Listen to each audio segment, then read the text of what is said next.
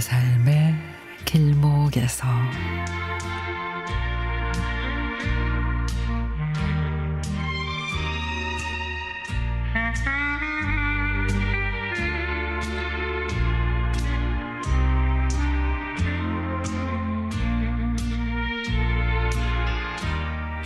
시골 태생인 남편은 작은 텃밭에 대한 로망이 늘 있었습니다.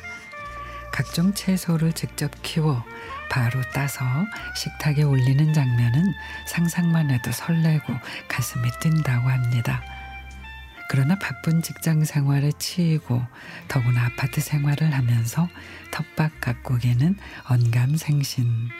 그러더니 벼랑간 아쉬운 대로 베란다 텃밭이라도 만들어 봐야겠다며 화분 몇 개와 모종삽 호미를 사오더니 거름 섞인 좋은 흙을 구해서 청경채, 상추, 깻잎, 고추 모종을 심었습니다.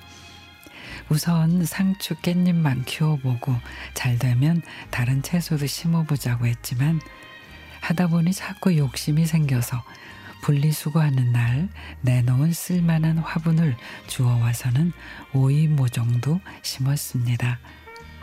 그렇게 하나둘 심다 보니 베란다는 발 디딜 틈이 없이 됐습니다. 그래서 저는 어, 베란다를 온통 푸성기로 채울 작정인가 보네. 아유 정신없어 죽겠어.